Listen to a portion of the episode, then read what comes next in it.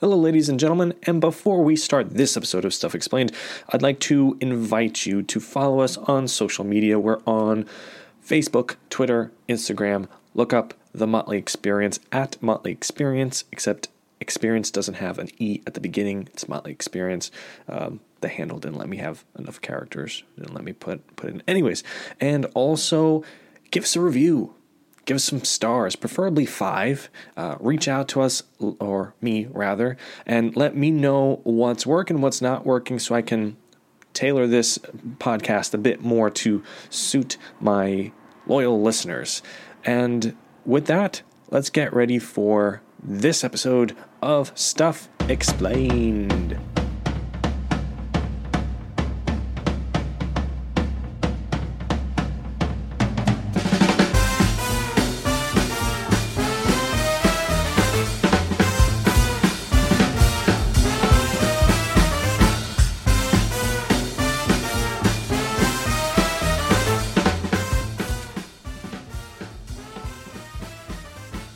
Life is a journey of exploration, learning, and growth. Basically, the world is full of fascinating stuff. Join me, Aristides Marousas, as I uncover interesting facts and discuss big ideas on Stuff Explained from the Motley Experience. Experience your world. Hello, ladies and gentlemen, and welcome to this episode of Stuff Explained, episode 19. We're almost at 20. And beginning last week's episode, I'm starting a bit of a holiday theme since Christmas is right around the corner. And that is why I've decided to dig into the history of Santa Claus for episode 19. I was really excited to do the research for this and came up with some really interesting facts that I'm very excited to share with everyone. So let's get to it.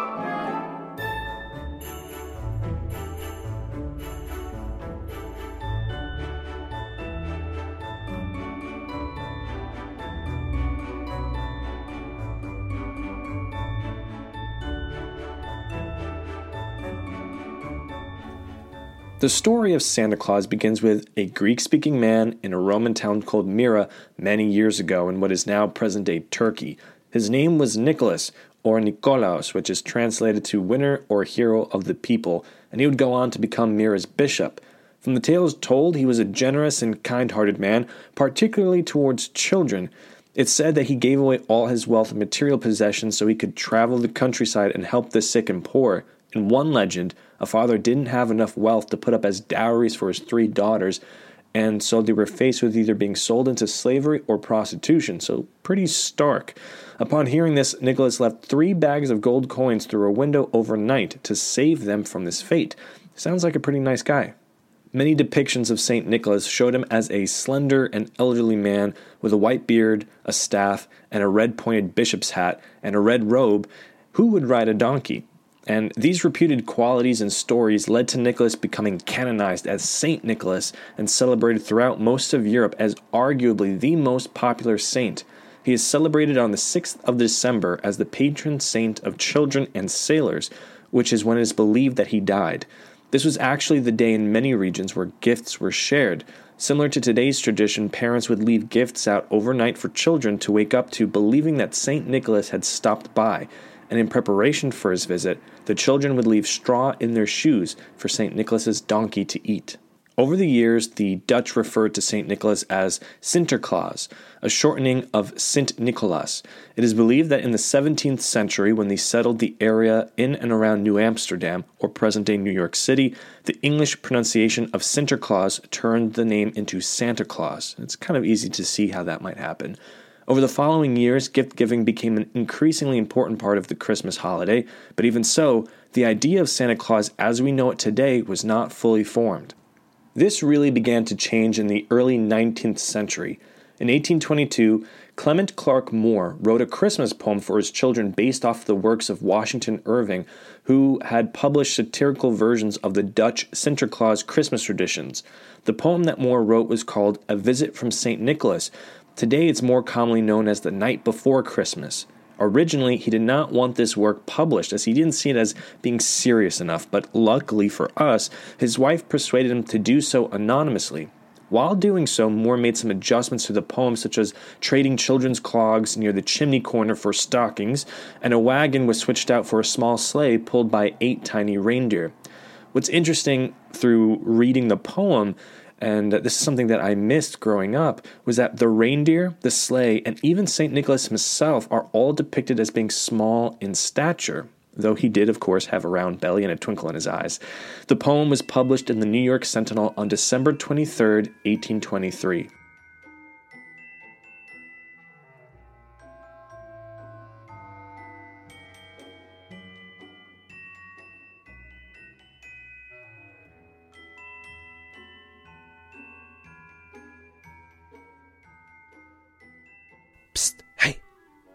Hey, you. Yeah, you over there listening to stuff explained from the Motley Experience. So, if you're already listening to stuff explained from the Motley Experience, why not take that next step and head on over to the motleyexperience.com forward slash connect?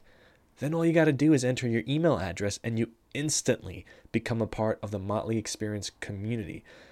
By doing this, you'll get the weekly insider newsletter that gives you all the latest and greatest from the Motley Experience, including updates from your favorite podcast, Stuff Explained.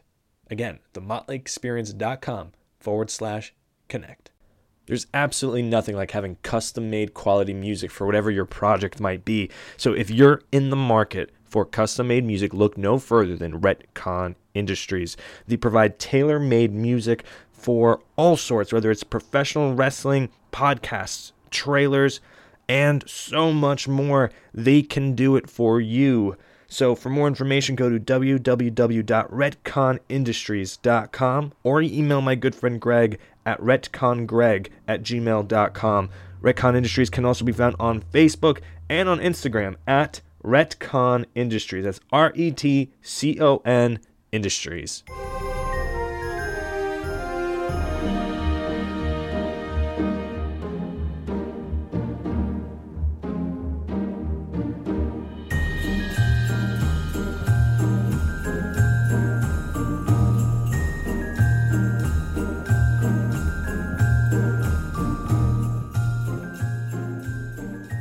Poem proved to be tremendously popular and led to a much more firm connection between St. Nick and Christmas.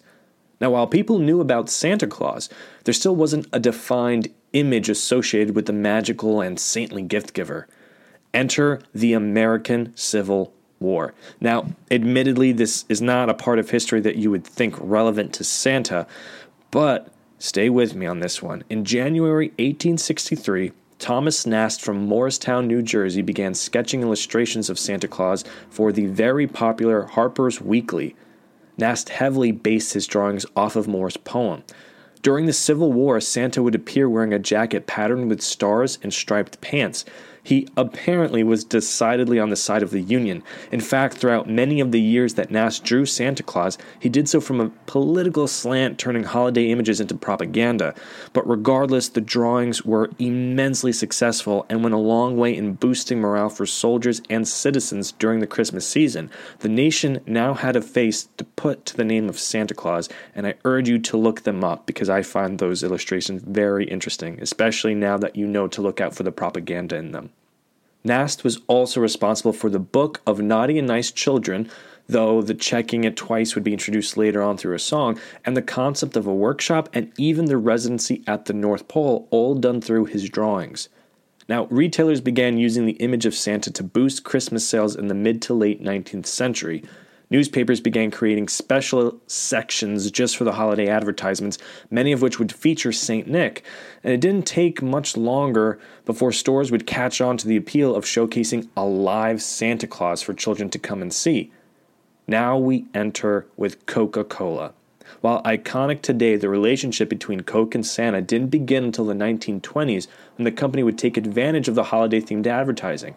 In 1931, Coca Cola enlisted the help of the D'Arcy Advertising Agency and the artist Haddon Sundblom to create a massive Christmas campaign that would help make Santa more than just a man in a red suit. Haddon, just like Thomas Nast before him, would rely on Clement Clarke Moore's The Night Before Christmas poem to depict Santa Claus. For decades afterwards, readers of newspapers and magazines would find images of Santa Claus pausing from his gift giving and letter reading to enjoy a refreshing Coca Cola. And no, they did not sponsor that. The campaign was such a hit that people would send letters to the company anytime something was changed, like a backwards belt or a missing wedding ring. Throughout the 20th century, poems, books, and films would continue to shape the legend of Santa Claus into what has become tradition today. We also can't forget to give credit to the United States Postal Service, which has been creatively handling the delivery of children's letters to Santa Claus for over the last century. And there you have it, folks.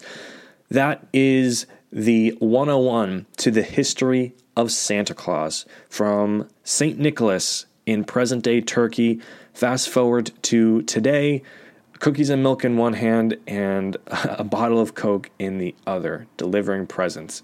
And it's interesting to trace it all back. And of course, this is very heavily based on the American side of it, which today, uh, especially after World War II, um, and with America being for the longest of times and even still today seen as uh, like the epitome of media and entertainment and all that stuff, Santa Claus has now spread globally.